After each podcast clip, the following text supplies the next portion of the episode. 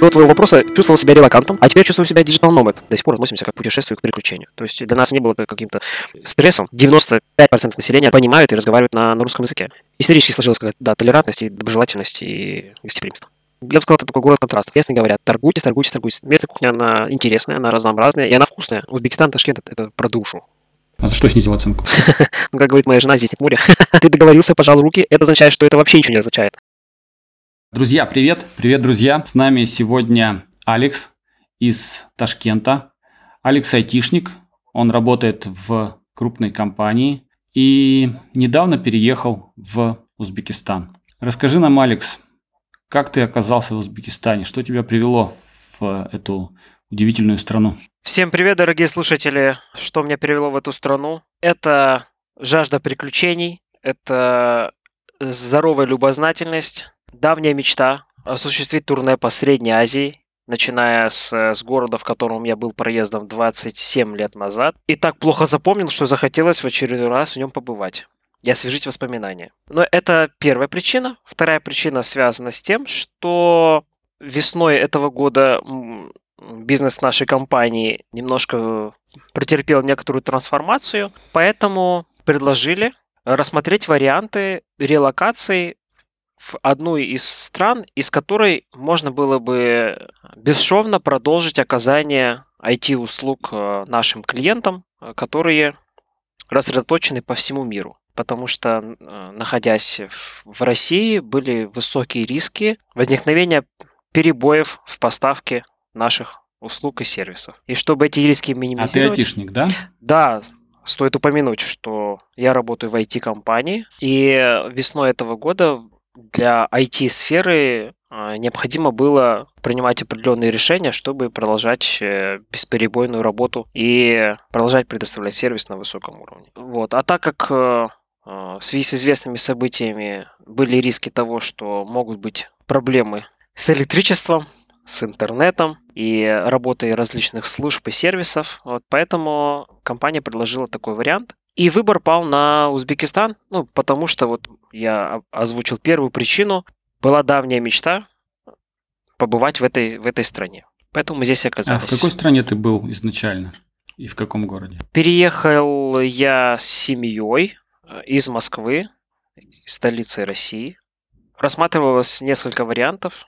Узбекистан на самом деле был не страной первого выбора. В то время на слуху были совершенно другие варианты, другие локации, как э, модно это слово э, сейчас локация.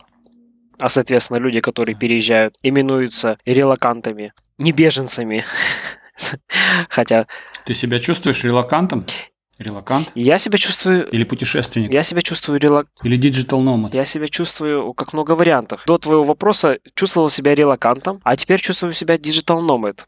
Это круче, да, звучит? Конечно, это же на английском. Сейчас нас э, захейтят наши слушатели за то, что мы пропагандируем, превозносим, боготворим английский язык. Да, на самом деле вот это явление, как э, Digital Nomad, оно, оно не, не ново. И в, в настоящее время оно обретает все большую и большую популярность у, у моих коллег по IT-сфере, которые, в принципе, рассматривают вариант такого кочевания из одной стороны в другую, чтобы присмотреться, пожить, э, расширить свой кругозор, получить какой-то новый опыт, вот, получить статус цифрового кочевника, осесть, может быть, в какой-то стране, в которой и, и для них, и для их семьи более комфортно. Благодаря, в кавычках, такому сечению обстоятельств, многие мои коллеги из IT-сферы, которые раньше только думали, но никак не решались, вынуждены э, испробовать этот опыт на себе, окунуться в этот поток релокаций, то и осуществить свои давние мечты посмотреть мир. Я себя чувствую таким digital nomad. Ты к этому относишься больше как к приключению, как к путешествию? Ну, я вообще, в принципе, стараюсь э, во всем видеть какие-то положительные моменты, ну, даже несмотря на разные э, неурядицы, которые происходят в жизни. Поэтому я считаю, что это хорошая э, такая возможность вынужденная вот, обрести какой-то новый опыт. Да, понятно. То есть получается, что ты уехал, а, потому что твоя компания реорганизовывалась, да, и она перенесла свой офис из Москвы в другие страны. Правильно? Ну, на самом деле, в тот момент, когда было озвучено предложение э, рассмотреть э, возможность э, релокации, так вопрос еще не стоял, потому что в тот момент еще был высокий уровень неопределенности. Это все, эта ситуация могла затянуться на долгий срок, а может быть все бы закончилось через неделю. Просто на рынке стали возникать э, определенные звоночки, сигналы. Клиенты стали намекать где-то о том, что могут возникнуть риски связанных с, с продлением контрактов, с выполнением текущих контрактов, с заключением новых контрактов. И речь о том, что офис может быть закрываться или переноситься, таких разговоров не было в тот момент. И это было абсолютно такой, это была такая опция необязательная. То есть э, есть определенные риски, вероятность рисков пока оценить сложно, это высокие риски, средний, вероятность возникновения такого риска. Просто он есть.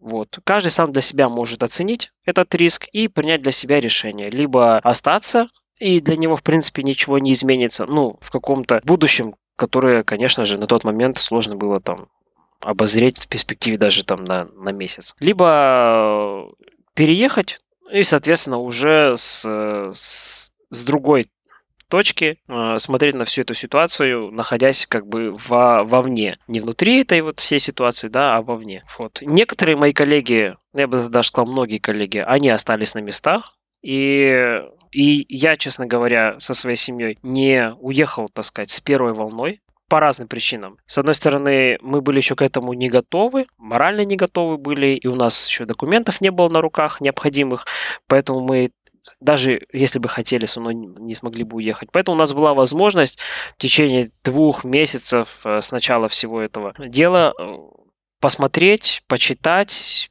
подумать, принять решение, взвесить за и против, а потом, потом уже, да, для себя, лично для себя мы приняли решение, что почему бы и нет, почему бы не поехать. Сомнения вот эти Сколько времени заняло? Ну, честно говоря, э, наверное, в течение времени, сколько мы ждали документов, а именно мы ждали загранпаспортов, очередь бы, очереди были, конечно, очень большие в то время. А как раз загранпаспорт истек накануне, в конце января. Ну, вот месяц, наверное, мы думали, смотрели, и вот потом решились. Но на самом деле, да, когда мы уезжали, внутри все было спокойно не было каких-то предпосылок о том, что там, с компанией что-то может случиться или с, с оказанием услуг компании на территории э, России что-то может пойти не так. Потом уже, да, ну, уже находясь здесь, уже ситуация начала меняться, в зависимости уже от ну, конъюнктуры складывающейся, э, уже там офис компании преобразился, реорганизовался. Это уже случилось, когда мы уже были здесь. И как все это происходило? Ты сначала один уехал, потом семью привез, или все сразу собрались, собрали свои узелочки и взялись за ручки и пошли? Честно говоря, даже другого варианта и не рассматривали, кроме как поехать все вместе. То есть это я, моя супруга и у нас э, двое детей. Одна учится в начальной школе, э, дочка, другая в, э, в детский сад ходит, ходила еще тогда в, в младшую группу, только-только из ясли вышла. У нас даже не было каких-то других мыслей, вариантов, э, поэтому только кроме как поехать все вместе. Дети это хорошо восприняли, потому что это для них путешествие и приключения. Ну и, честно говоря, и мы сами к этому относились и до сих пор относимся как к путешествию, к приключению. То есть для нас не было это каким-то стрессом, э, несмотря на то, что, конечно, нам э, мы многие вещи привычные нам оставили там, дома, квартиру, круг общения, друзья, родственники, знакомые. Все было рядом, под рукой, пешей доступности. А, район, э, район хороший, спокойный сложившиеся отношения, быт налаженный. А, конечно, вот так э, уехать э, в никуда и с семьей, и непонятно на какой срок, для многих это определенный, был определенным стрессом. Но у нас таких настроений не было. Не знаю, может быть, мы неадекватные были, неадекватные были в тот момент. и не понимали, во что ввязываемся. Но до сих пор нас не покидает ощущение того, что это такое большое приключение. Ну, несмотря на, конечно, высокий уровень стресса и неопределенности. Мы уже здесь больше А как родственники отнеслись к такому решению? Ну, абсолютно спокойно. Как бы мы просто сказали, что мы вот здесь. Ну, мы и раньше уезжали там, на, на каникулы, в отпуск, то туда, то в одну страну, то в другую страну. В этот раз мы поехали в эту страну сюрпризом не было тот факт, что мы опять куда-то намылились все вместе. Mm-hmm. Просто мы сразу не вернулись. Ну, как через две недели, да, среднестатистического отсутствия в одной стране мы э, по окончании этого срока не вернулись. Ну, потому что там, там так, как, как оно есть, а здесь мы уже школу нашли, детский садик на всякий случай. В тот момент это был конец учебного года, и мы уже ориентировались на то, что можем здесь провести следующий учебный год. На всякий случай. Хотя, опять-таки, да, mm-hmm. возвращаясь э, в тот период, 6-7 э, месяцев назад, э, тогда еще было вообще непонятно, сколько это все продлится. Может быть, закончится завтра. Да и сейчас понятнее не стало. Абсолютно согласен, абсолютно согласен. Неопределенность есть. Ну хорошо, вот вы, значит, летите, летите на самолете, вы прилетели, вышли из аэропорта, и что там, что вас встретило? Небольшой, так сказать, бэкграунд, контекст, как мы улетали. Улетели мы в, в апреле, в начале апреля. В Москве снегу было по колено, было очень холодно. И мы улетели, взяли с собой ну, теплую одежду, сами, все были тепло одеты сами. Когда мы вышли из самолета, то нас встретило солнце, палящее солнце, которого в Москве практически нет годами. На небе ни облачка. Солнце в зените. 40 градусов тепла. Это было первое впечатление. О боже, как здесь жарко. И это еще не самый пиковый сезон. Апрель... А это еще была не жара. Да, это еще была не жара. Э, в апреле местные ходят еще в куртках, кто-то даже в свитерах. Потому что... Мерзнут? Да, мерзнут. В 35-40 градусов мерзнут. И здесь есть такой период, называется челя. Это 40, как пост практически, да. Челя есть э, летом, и челя есть зимой. Самый жаркий, самый холодный, соответственно, периоды вот в году. И вот челя летняя, это когда температура достигает 60 градусов, и, в принципе, ты засыпаешь, чувствуя себя как крак, наверное в кипящем масле, э, в котле, и просыпаешься таким же ощущением, что тебя до сих пор продолжают поджаривать. Очень жарко. Просыпаешься с ощущением, что лучше не стало. Да. Скоро нас ожидает э, челя зимняя. Посмотрим, что такое челя зимняя. Ну, честно говоря, если сравнивать с, с российскими зимами, ну, я думаю, здесь можно даже не сравнивать. Максимум прольет дождь, и, скорее всего, ниже, не знаю, 50 градусов холодно не будет. Да, даже, наверное, ноль. Говорят, здесь э, снег очень большая редкость. И 27 лет назад, когда мы приезжали, это был конец декабря, и здесь лил дождь. Я это прям очень хорошо помню. Так что я думаю, здесь э, в этом плане э, намного теплее, в принципе. Вот первое впечатление от, от, от Ташкента – это очень много солнца и очень тепло. И очень много людей. И очень много людей хотят тебя подвести буквально готовы тебя... Ты ощущаешь это, да? На выходе из аэропорта ты ощущаешь, что многие люди хотят тебя подвести. Очень многие люди хотят тебя подвести, они очень энергичные, но при этом достаточно, достаточно вежливые. Вот это мне, мне понравилось не, не страшно проходить через их плотные, плотные ряды. Что с языковым барьером? Ты их понимаешь? Они умеют говорить по-русски, говорят по-русски? На самом деле здесь э, стоит отметить, что несмотря на то, что государственный язык узбекский, 95% населения понимают и разговаривают на, на русском языке.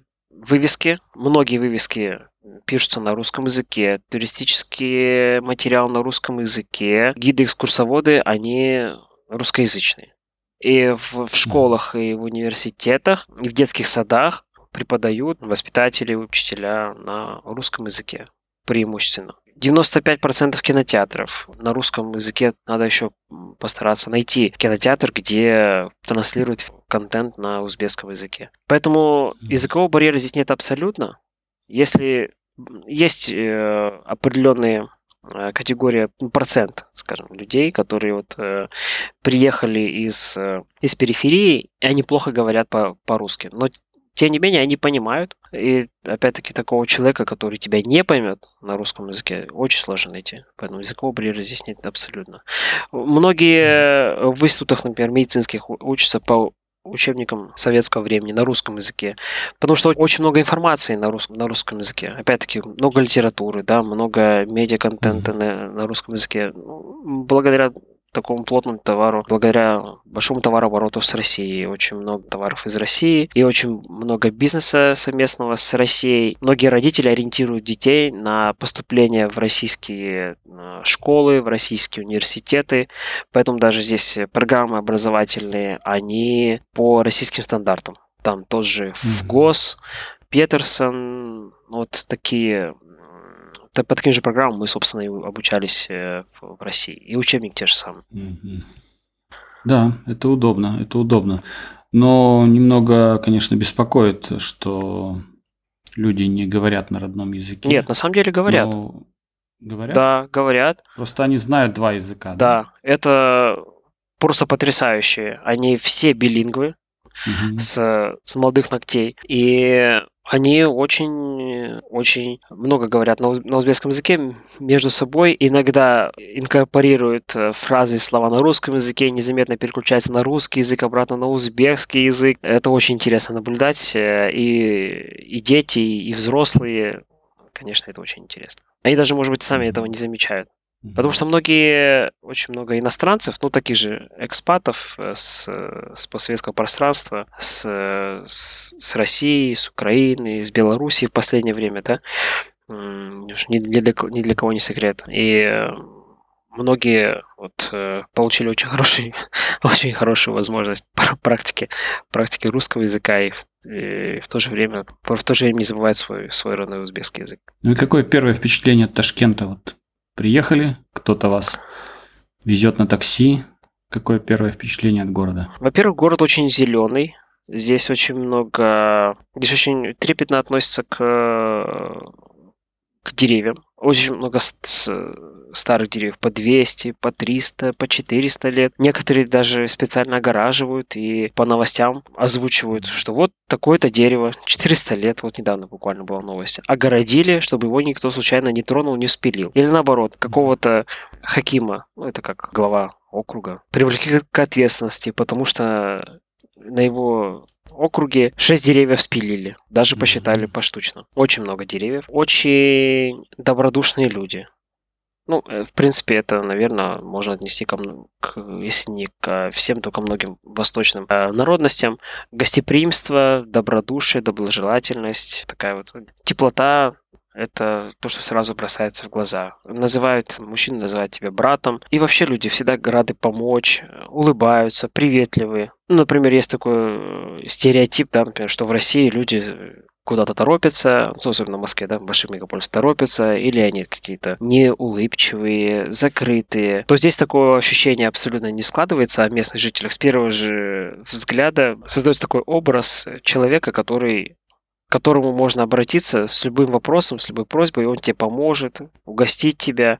Тут даже, знаете, недавно был такой случай, ну, в связи с, э, с такими стихийными наплывами релакантов образуются большие очереди в какие-то какие-то учреждения, финансовые, государственные учреждения для решения каких-то вопросов. И люди даже занимают очередь за 3-4 часа до открытия этих учреждений. И охранник, охранник выносил чай людям, стоявшим в очереди.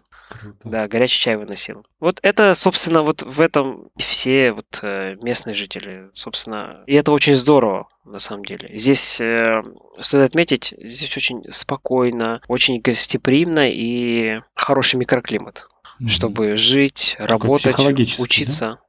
Да? да. Здесь уже живут на территории Узбекистана проживает больше 130 народностей.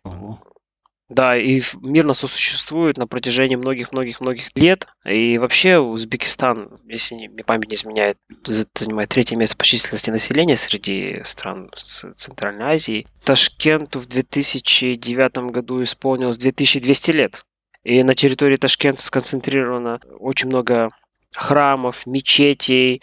Ну, такой мультирелигиозный город и как, собственно, весь, весь Узбекистан. Потому что через Узбекистан проходил Великий Шелковый путь, и очень много религий наложили свой отпечаток. Здесь есть и ну, распространен ислам, сунниты в основном, и христианство, причем и католицизм, и православие, и буддизм, и все вот э, в этом котле мирно существуют. Здесь есть и мечеть, тут же храм Александра Невского, и здесь же готический собор, э, польский костел. Поэтому здесь люди привыкли к тому, что, я думаю, местные жители испокон веков привыкли к тому, что на этой территории очень много представителей очень разных культур. То есть мультикультурализм у них выработался за много тысяч лет, да? Исторически сложилась какая-то, да, толерантность и доброжелательность и гостеприимство. Ну и как вы быстро нашли жилье? Да, жилье мы нашли быстро.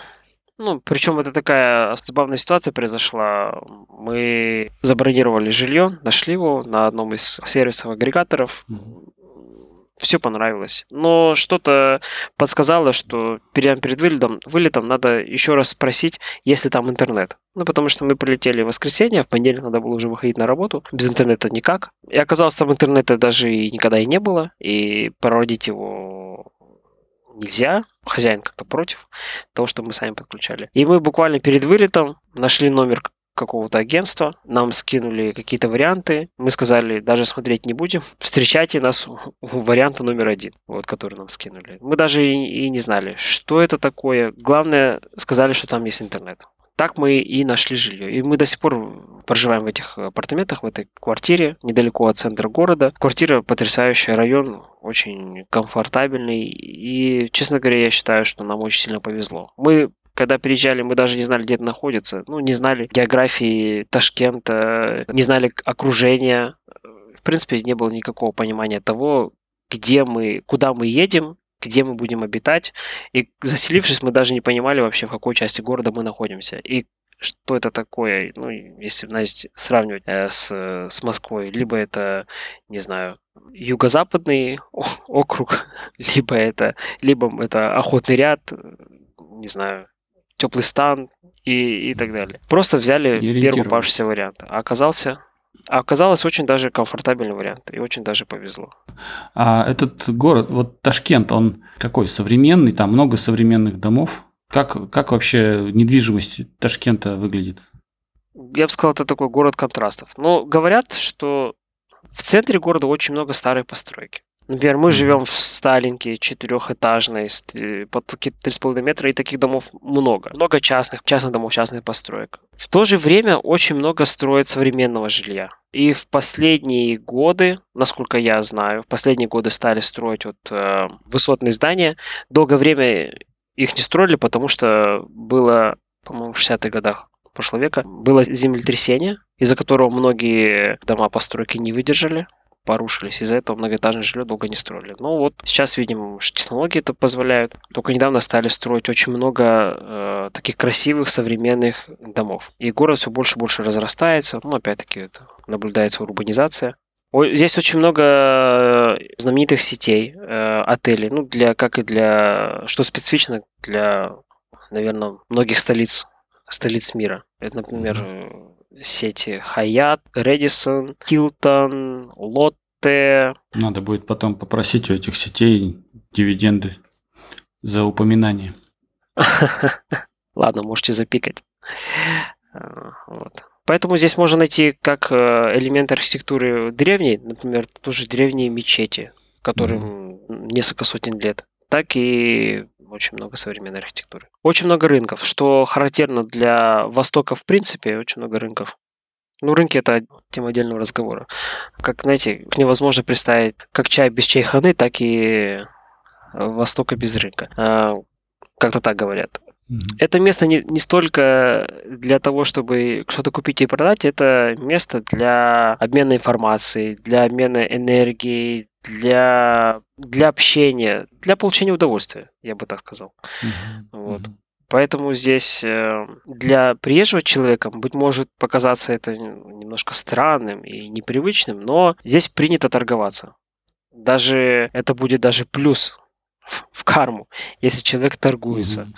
К нему будут относиться как к своему. Местные люди с радостью будут с тобой торговаться, и это абсолютно нормально. И местные говорят, торгуйтесь, торгуйтесь, торгуйтесь. Не столько для того, чтобы цену себе выторговать лучшую, а именно вот это такой этикет. Если ты пришел на рынок, mm. надо общаться, торговаться, получать удовольствие от самого процесса общения. И, конечно же, ты и цену можешь выторговать, но это не самое главное, а именно вот общение. Это главное на рынках. И здесь очень много рынков. И есть такие, где можно потеряться, на самом деле, без гида.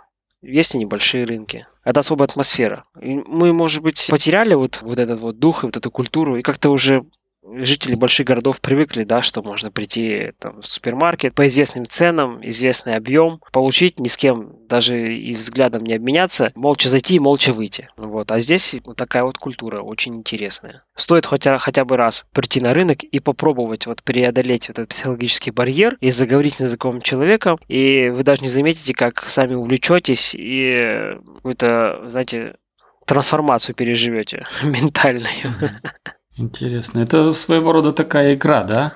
Игра, социальная игра, поторгуйся со мной. Да. Интересно, интересная традиция.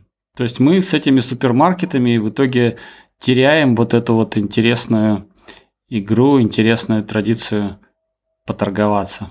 Это вообще очень э, специфично для, для Востока, я, так, я думаю. Я еще был в Казахстане в свое время.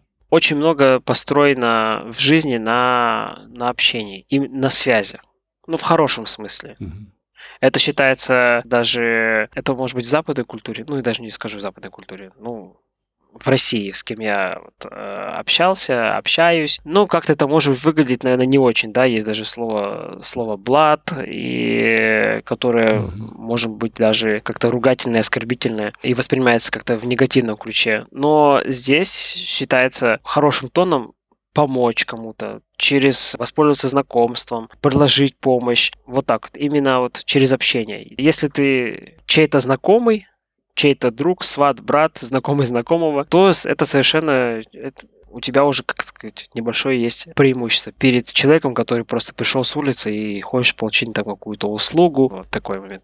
Ты заводишь знакомства среди местных жителей? Ну, знаете, в силу профессии я работаю удаленно, и, в принципе, на улицу мне выходить не надо. Я практически не езжу на транспорте общественном, Поэтому у меня точек пересечения с, с кем-либо вообще, не то чтобы там с местными жителями, а с людьми, в принципе, у меня очень мало. Но я имел возможность вот познакомиться с некоторыми из них. Вот, например, есть у нас хороший, хороший товарищ, который торгует буквально вот э, перед нашим домом овощами по по 14-16 часов в день э, он, он стоит. Очень добродушный мужчина, ему помогают сыновья. Он, мы уже пару раз ним буквально столкнулись, но уже я его поздравляю с днем рождения, с обновлением его ассортимента, с тем, что он там переехал из одного места в другое. Он уже там, он уже меня там какими-то вещами поздравляет. Ну, то есть мы уже так интенсивно, так не сам того не замечаем, мы с ним так интенсивно уже общаемся. Каждый раз, когда я выхожу из дома, я не могу пройти мимо него, потому что я его вижу, мне радостно от того, что вот я вот, что такой хороший, добрый, светлый человек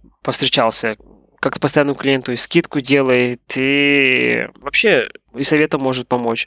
Ну и, и я вижу, что и он видит меня тоже как-то вот э, узнает. Вот так, знаете, намного проще, кажется, завести знакомство и беседу, нежели с, э, там, с некоторыми соотечественниками, которые на твою инициативу пообщаться могут, могут как-то отреагировать так немножко э, настороженно, да? Здесь другой момент. Здесь, наоборот, люди к тебе могут э, расположиться, и ты можешь сразу завести хороших товарищей.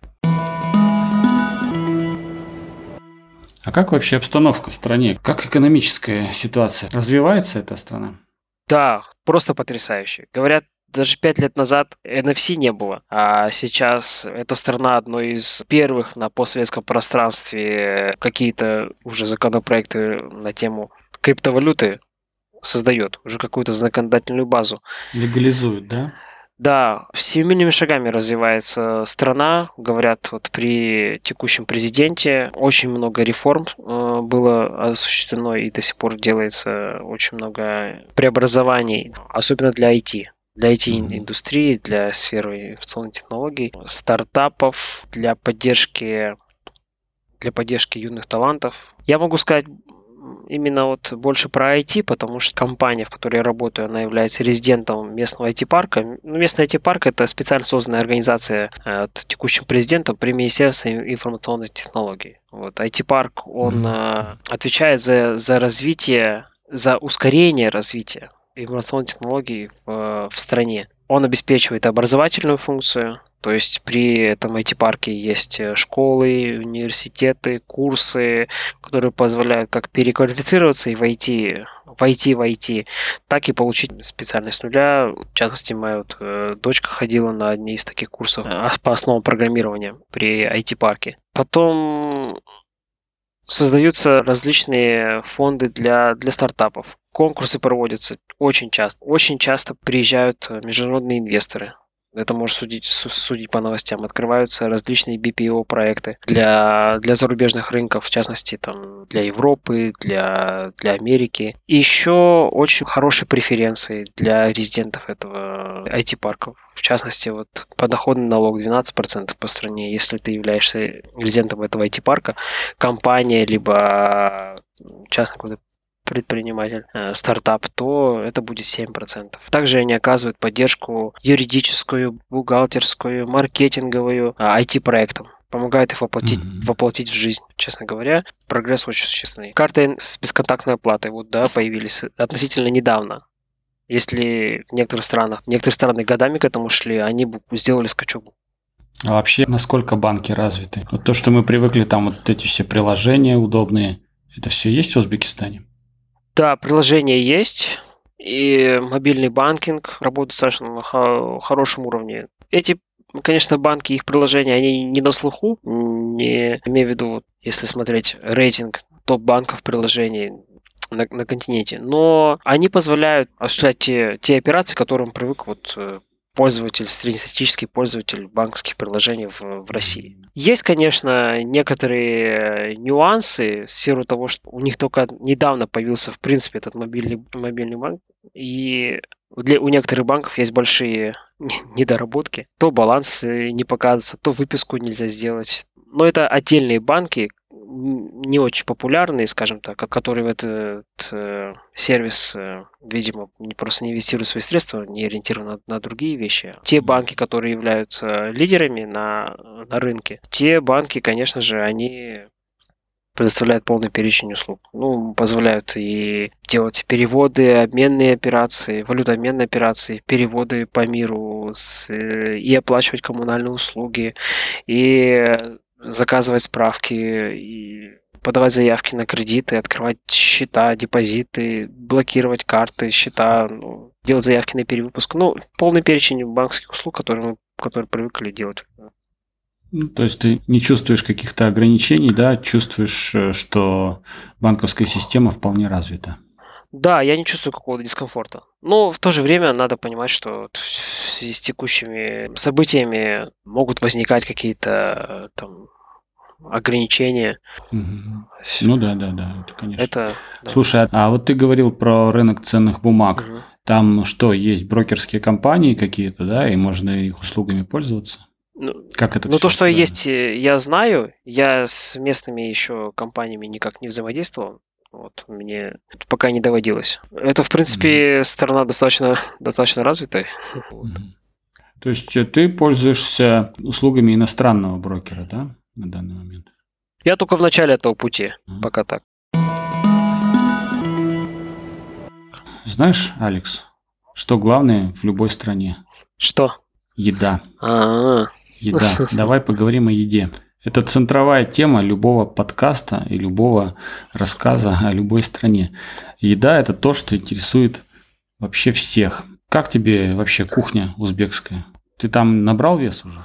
Нет, честно говоря, вес я не набираю, я скорее его теряю. Здесь не стоит винить э, местную кухню никоим образом. Местная кухня, она mm. интересная, она разнообразная и она вкусная. А то у меня было уже возник в голове такой заголовок. Сенсация. Релакант потерял в весе. Нет, просто я ее мало ем. По вечерам стараюсь много, много двигаться. Но местная кухня на самом деле очень интересная, вкусная и разнообразная. В основном э, мясная. Ну, как так, не знаю, видимо, исторически сложилось. Очень много блюд из, из говядины. Я думаю, это логично, потому что моря там нет, и э, с рыбой, наверное, трудно. Да, так и есть. Плов, по-моему, даже внесен в список наследия ЮНЕСКо. Более 200 О, видов плова. 100? Да. Различные комбинации видов риса. Например, если мы привыкли заходить в магазин и видеть просто рис, да, рис такой-то производителя, рис другого производителя, Да. то здесь ряд риса, и у каждого риса свое наименование свой сорт. Он и внешне отличается. Вот по размеру, по тону, по вкусовым качествам. Они серьезно подходят. Да, моркови очень много видов, э, ну, видов. Там тебе и желтая, красная, и оранжевая. Казалось бы, просто ты заходишь в магазин, да, привык морковь да морковь. Оказывается, морковь и моркови рознь. И вот сочетание вот этих вот моментов, э, и- ингредиентов, сортов, вот дает какое-то уникальное сочетание совершенно новым вкусом. Но говорят, что Мгм. Один местный мне сказал, что ну, вы, может быть, пять сортов отличите по вкусу, а остальные только гурманы могут отличить. Ну, не знаю. Я пробовал только два раза пробовал плов. Самаркандский еще какой-то, не знаю, какой это был. Мне очень понравилось. Нас угостил по приезду риэлтор. Мы с самолета были очень голодные. Он говорит, давайте-ка угощу вас пловом. Но мы привыкли... Вот это круто, да? Слушай, вот меня вот никогда риэлтор не угощал пловом. Это, это как-то характеризует эту страну, да? Когда тебя риэлтор кормит пловом, Да, это, это... важно, и это интересно. Да, причем он нас угостил пловом. Он, э, он нас встретил, сказал, что спросил, сколько у нас чемоданов. Он может с нами, сколько у нас человек приехал, он может с нами приехать. Причем здесь надо иметь в виду такой нюанс. Здесь относительно дешевый газ, и 99, наверное, маш- э, машин, транспорта, независимо, любого транспорта, ну, не знаю, кроме экскаваторов, наверное, автобусы, легковые автомобили, фургоны, грузовики на газе. И Мгм. в легковых автомобилях в багажниках гигантский баллон с газом. Поэтому ты можешь по- поместить туда, ну, 3-4 рюкзачка, средний и ниже, меньше среднего размера чемодан, Мгм. это все. Поэтому, когда он узнал, что мы едем с четырьмя чемоданами, нас четыре человека, ну, это надо держать в голове, что это, наверное, будет 2-3 машины. Причем третья машина, скорее всего, будет просто набитая чемоданами. И он говорит, я вас встречу, сколько нужно машин будет, куда надо отвезу, накормлю. Они такие. А других моих коллег, так их даже возили по городу, экскурсии устраивали, еще потом за город вывезли по интересным местам, там, на водохранилище, в горы. То есть, и это все входило ну, в такой базовый пакет гостеприимного риэлтора. Это, Класс. честно говоря, здорово. Слушай, мне вдруг захотелось в Узбекистан. По четвергам, кстати, здесь день плова. Ну, Плов можно есть любой день, конечно, но вот четверг это вот считается день плова. Люди собираются, ходят друг другу на плов. Здесь очень много таких вот моментов, таких восточных, таких интересных, душевных. Наверное, это вот Узбекистан, Ташкент, это вот такие, это про душу, про, про, про Мгм. тепло. И люди ходят в гости, да, часто друг к другу. Да. Вот, например, наш сосед, наш сосед на, на площадке живет э, напротив. Они ездили к своим родственникам в Самарканд, а оттуда нам привезли самаркандский хлеб. А самаркандский хлеб это большая лепешка, килограммовая. Она такая плотная, что ей можно, казалось бы, забить гвоздь. Вот, но она очень вкусная. Просто говорит, вот по-соседски, вот, угощайтесь. Что-то похожее было, знаете, вот в детстве нашем. Но это было так давно. Э, С тех пор люди так изменились, мне кажется. Ну, так, обобщаю, конечно. Не везде так. А вот это здесь считается, это, в принципе, очень даже нормально. Обычные отношения. Здесь даже у нас в доме есть, например, старший по подъезду. Он отвечает за благоустройство подъезда. В каждом подъезде старший по подъезду подчиняется домкому, комендант дома. Он отвечает уже за, за, за двор, за, за, за ремонт капитальный. Кстати, эти люди, старший, старший по подъезду, он э, славянин. Ну, он уже пенсионер, но он бывший военный. Он бегло говорит по-узбекски. И домком тоже. Мгм. Он преподаватель математики, преподает в школе и в институте местном. Тоже он уже такого возраста пенсионного. Ну, он говорит по, по-узбекски бегло. Он общался с э, местными рабочими, которые как раз занимались вот благоустройством э, дома и придомовой территории. Очень, очень хорошо с ними беседовал. Прям на узбекском mm-hmm. языке. Я даже удивился, ну, потому что это был первый человек славянской наружности, э, который говорил так э, по-узбекски. А потом я обратил внимание, что многие, на самом деле, вот э, еще с, с, со времен Советского Союза остались. Многие уехали, да, после, после распада, а многие остались. Mm-hmm. И многие знают узбекский язык. Адаптировались. Да. Рекомендуют, кстати, изучать узбекский язык тем, кто приехал. Ну, конечно. В Узбекистан. Конечно. Ну, потому что приехало очень много специалистов высокой квалификации, и это для них открывает, конечно, большие перспективы э, на местном рынке. Врачи, IT-специалисты, педагоги, финансисты. Да. А сколько примерно людей приехало, ты не знаешь? Ты не слышал такой статистики? Ну, говорят, за 9 месяцев в Узбекистан приехало около 300 тысяч человек. Я где-то читал недавно статью. 300 за 9 месяцев. Ого. Mm. Впечатляет. Ну, это серьезно. А на все население страны сколько? Не соврать бы. 35 миллионов? А, окей, ну да, это серьезнейшая сила, да, экономическая сила такая, 300 тысяч специалистов. 35 миллионов это... в Узбекистане. Ого. А ты еще про, про город сам не рассказал. Ну, это вообще чистый город, да, красивый? Город чистый, ну, смотря, знаете, с, с чем сравнивать. Город, местно считаю, что Ташкент город чистый. Я тоже не хочу ничего сказать плохого. Мне нравится. Город на самом деле э, чистый. Есть места не очень чистые, есть места очень чистые, как в любом другом городе. Но если мы, допустим, сравним с той же Москвой, просто я знаю, как э, убираются в Москве, с утра до вечера уборочные поливальные машины, и ни пылинки, ни соринки, ни листочка. Я вот так в общем говорю. В Москве почище. Но в целом, да, город, город чистый. Здесь очень много пыли. Ну, из-за того, что вокруг степи, очень много пыли, песков наносится. В целом, да, город чистый. Его хорошо убирают, благоустраивают, высаживают цветы, очень много клумб. И из-за того, что здесь очень жарко, очень редко выпадают осадки, из-за этого на всех клумбах, газонах везде поливальные машины установлены, поливальные установки стоят, благодаря чему очень много, много зелени. В целом чисто. А насколько удобно тебе с детьми в этом городе? Очень комфортно. Здесь, знаете, очень, опять-таки, в сравнении с, э, с Москвой. В Москве очень много детских площадок. Здесь их намного меньше. Но в то же время в Москве, чтобы добраться до какого-то парка, это нужно потратить достаточно много времени. Это тебе нужно ехать на автобусе, на метро. Ты хочешь из одного парка перейти в другой, это ты опять садишься на метро, в автобус. Очень большие расстояния. Здесь очень много парков, они все очень красивые, и они все ну, буквально в шаговой доступности. Ты вот пошел в один парк, полчаса пешком ты уже дошел до другого парка, а того еще полчаса ты до третьего парка дошел, и они все очень красивые, очень много там детских площадок, аттракционов. Детям есть где э, с детьми есть где отдохнуть, детям есть где отдохнуть, с другими детьми поиграть. Вот так что единственный минус это, наверное, вот мало детских площадок. Но в то же время сейчас очень много строится детских площадок, таких современных, с красивыми э, там, персонажами, с безопасными горками. Процесс процесс идет, прогресс не стоит на месте.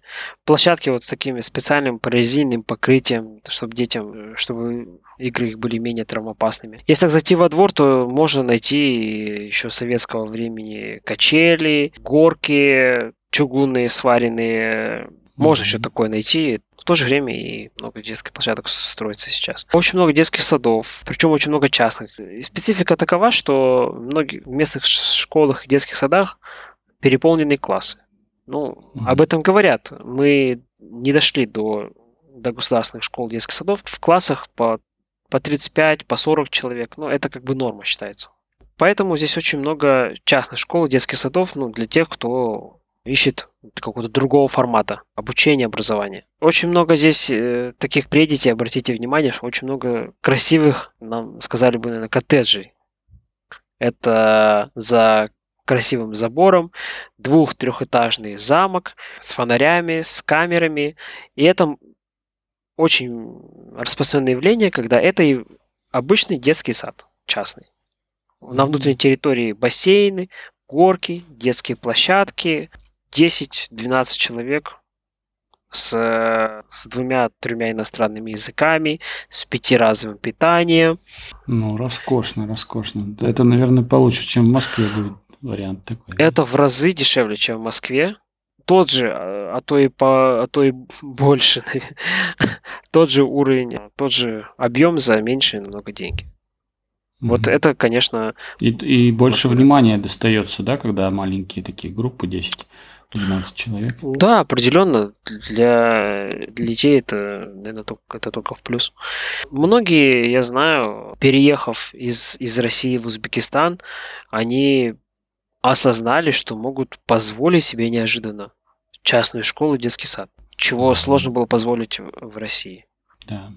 И здесь, на самом деле, на хорошем уровне э, эти школы, детские сады. Здесь э, в некоторых преподают иностранцы, прям носители английского языка. Они э, во многих учебных заведениях интегрированы международные образовательные программы. Вот, например, Кембриджского университета. С первого класса детей готовят там к, к сертификациям различным по кембриджской программе. Очень много олимпиад международных. Вот, например, у нас в нашей школе была недавно какая-то турецкая олимпиада, по-моему, междисциплинарная, там по трем, по четырем предметам. Можно было подать заявку и полететь в Анталию на Олимпиаду. Болгарская Олимпиада по математике, Сингапурская Олимпиада по математике.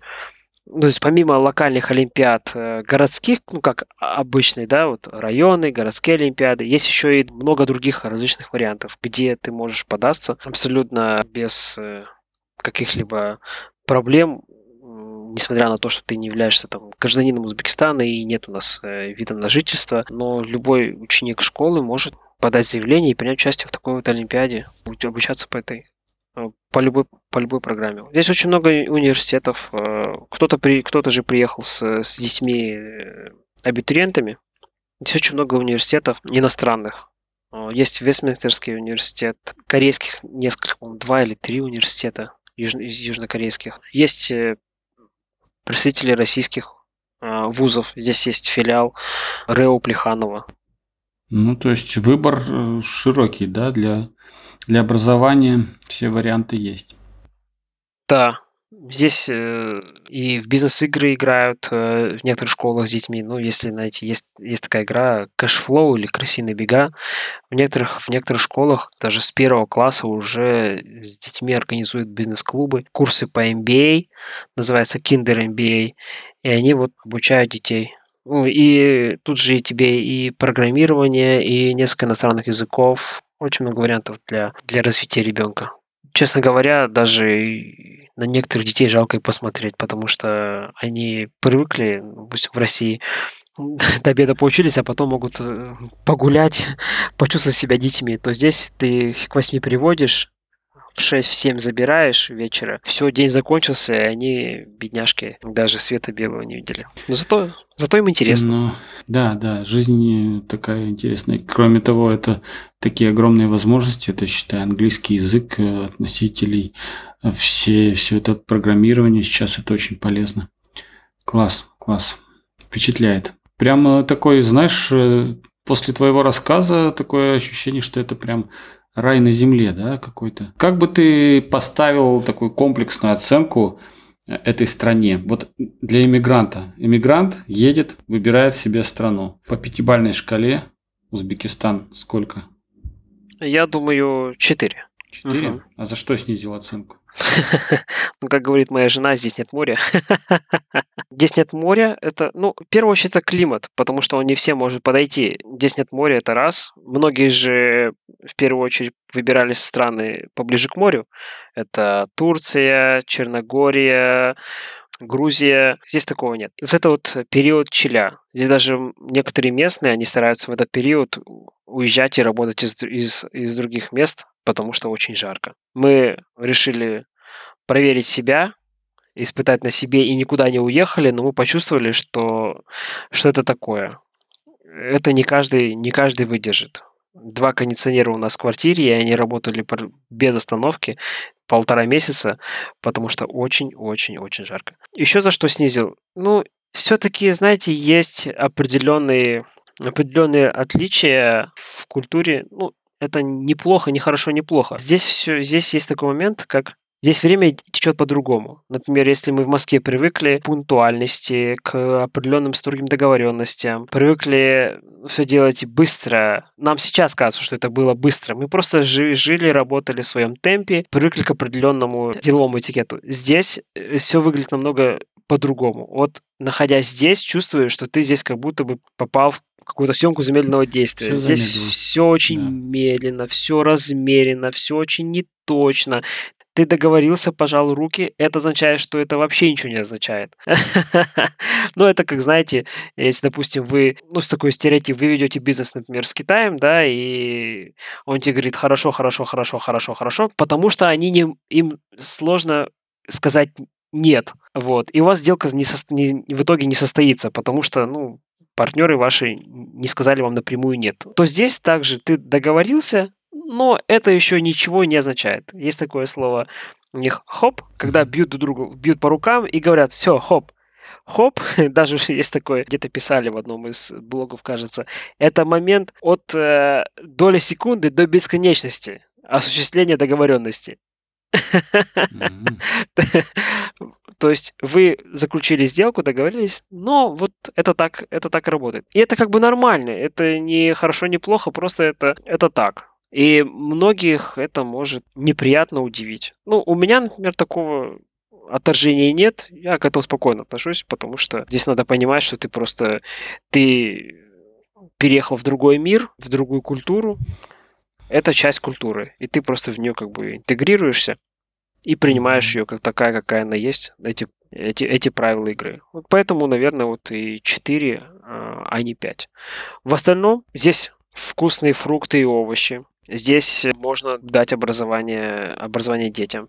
Здесь открываются секции, много э, секций спортивных учреждений, где ребенок может там заниматься чем, чем угодно. Здесь, опять-таки, благодаря тому, что здесь очень много приехало специалистов самых разных профилей, которые, в свою очередь, также открывают какие-то, развор, разворачивают свою деятельность по своим направлениям. Здесь можно mm-hmm. получить там медицинские услуги, опять-таки, от врачей из э, российских там медицинских центров. Mm-hmm. То есть все эти йога-тичеры, которые были в Москве, теперь приехали и преподают эту йогу в Ташкенте. Да, я, я это скажу. Условный йога-тичер? Условный йога-тичер. Переехал. Да. Какой-нибудь хирург, педагог, преподаватель университета. Вот я знаю одного преподавателя, э, я знаю одного кандидата физмат-наук, он э, специализируется на квантовой физике. И он здесь читает лекции в трех университетах теперь. О, популярный.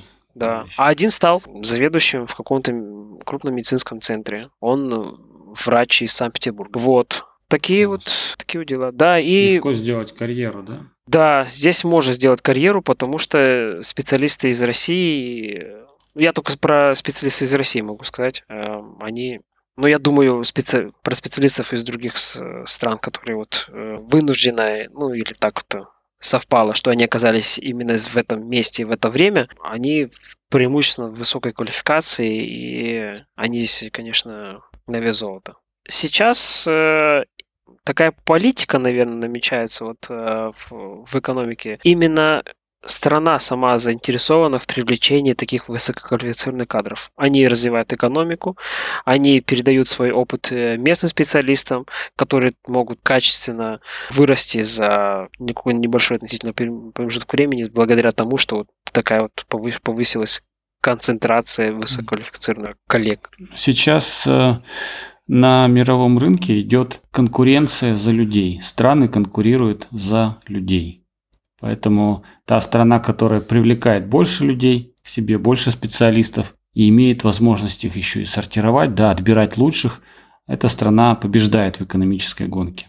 Но это мы видим на примере Соединенных Штатов. Другие страны тоже это понимают и стараются привлечь к себе специалистов. И очень хорошо, что вот эти страны, куда сейчас идет поток иммигрантов, они пользуются этой ситуацией к своей выгоде. Они сумели извлечь выгоду из такой ситуации. Это прекрасно. Да, знаешь, мне очень нравится именно позиция руководства страны, которая ощущается вот на ощущается в том, что ощущается в различных преференциях. и в отсутствии каких-то бюрократических барьеров для, для приезжих. Здесь есть программа, называется IT-виза. Она реализуется вот как раз IT-парком эм, который был создан президентом при Министерстве информационных технологий. Это IT-виза, выдается IT-инвесторам, IT-предпринимателям и IT-специалистам. И эта виза дается на три года, сроком на три года. Она позволяет тебе получать услуги на образовательные, медицинские, все услуги, любые услуги на территории Узбекистана на равных правах с гражданами Узбекистана. Вот, то есть, например, если ты как э, не резидент, как э, иностранец, ты обычно платил какие-то повышенные сборы или ну, повышенные сборы э, за какую-то услугу, то теперь то при наличии этого документа ты уже не обязан этого делать. Потом ты не обязан перерегистрироваться. Для э, иностранцев первые 15 дней ты можешь находиться в, на, на территории страны без регистрации. Потом ты обязан делать временную регистрацию максимум на полгода с возможностью продления. Наличие IT-визы освобождает тебя от такой ответственности, и ты можешь находиться на территории Узбекистана любой сколько mm. хочешь. Еще ты можешь приобрести недвижимость на любую сумму на территории Узбекистана. Для иностранцев есть ограничения. В Ташкенте ты, ты можешь приобрести недвижимость только дороже 300 тысяч долларов при наличии IT-визы за любую сумму. Угу. Круто, круто. Вот. Но, соответственно, наличие недвижимости уже позволяет тебе там подать, э, получить ВНЖ и какие-то какие уже приобрести уже какой-то другой Выходит, статус. что страна сделала ставку на айтишников, да? Раз такие преференции айтишникам, плюс еще вот этот IT-парк. Ну, может быть, есть... Она сделала ставку на развитие. Может быть, есть еще медпарк, не знаю, парк для mm-hmm. педагогов, потому что я знаю, что много таких вот э, специалистов приехало. Ну, просто я о них э, не знаю, постольку, поскольку я все-таки mm-hmm. вот э, в IT-сфере. Крутишься. Здесь очень много представителей интернациональных корпораций, маркетологов здесь очень много, финансистов очень много. И что ты думаешь делать дальше? Какие у тебя планы? Поживешь еще в Узбекистане? Честно говоря, вот проговорив вслух все те вещи, которые как-то вот ранее у меня не собирались в одном месте в одно время, я сам для себя осознал, насколько это на самом деле неплохое место, чтобы здесь какое-то время чтобы здесь какое-то время провести с семьей. Потому что я пока не знаю, где я еще могу поддерживать такой уровень жизни, предоставлять такой уровень образования там, своим детям. Что более важно, так комфортно э, жить. Именно вот, знаете, психологически. Ты знаешь, ты уже десятый человек, кого я интервьюирую, и судя по рассказу, наверное, это лучшее место и лучшие отзывы о стране, которые я слышал. Что опять-таки наталкивает меня на мысль о том, что а куда еще? Я пока не могу представить, куда дальше и, честно говоря, зачем. Потому что так как ситуация складывается здесь и сейчас, меня это состояние устраивает, что важно, немаловажно, а может быть, что дали боль, что более важно, устраивает мою семью, им здесь комфортно, это очень здорово. У них здесь у моих дочек здесь появились друзья-подружки. Я слышал, что в разных странах по-разному складываются отношения вот у детей с, с детьми той локации, местными, да. Да, с, с местными. Здесь все друг другу братья, сестры, и в любом возрасте. Двухлетние друг другом дружат, и 30-летние, 50-летние и так далее. Все друг к другу относятся очень доброжелательно. Э, никак, ни, ни разу не было никакой конфликтной ситуации и даже намека, что посеять зерно сомнений во мне. Вот мы здесь уже седьмой месяц, как говорится, полет нормальный. Дальше, вот отвечая на вопрос, что дальше, дальше пока здесь.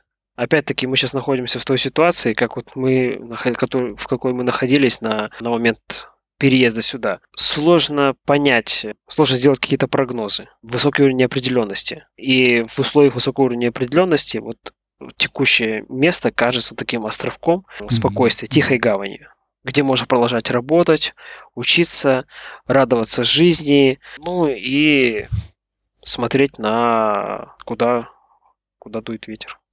Я бы так скажу. Осмотримся. Там посмотрим. Подождем Надеюсь, все будет хорошо. Такова твоя стратегия, да? Да, Ждем и осмотримся. да. Хорошо. Надеюсь, будет хорошо. Алекс, я благодарю тебя за такой подробный рассказ. Надеюсь, ты придешь к нам в гости еще раз через полгода, чтобы рассказать, как дальше сложилась твоя судьба в Узбекистане. Спасибо тебе за рассказ. Ждем в гости. Спасибо большое, Валерий. Я с радостью приду. Зови. Друзья, с нами был Алекс из Ташкента, из Узбекистана. Он рассказал о своей жизни, о своей адаптации в Узбекистане и о местных обычаях и привычках. Подписывайтесь на нас на всех платформах. Не забудьте поставить лайк. Спасибо, что слушаете нас. Пока.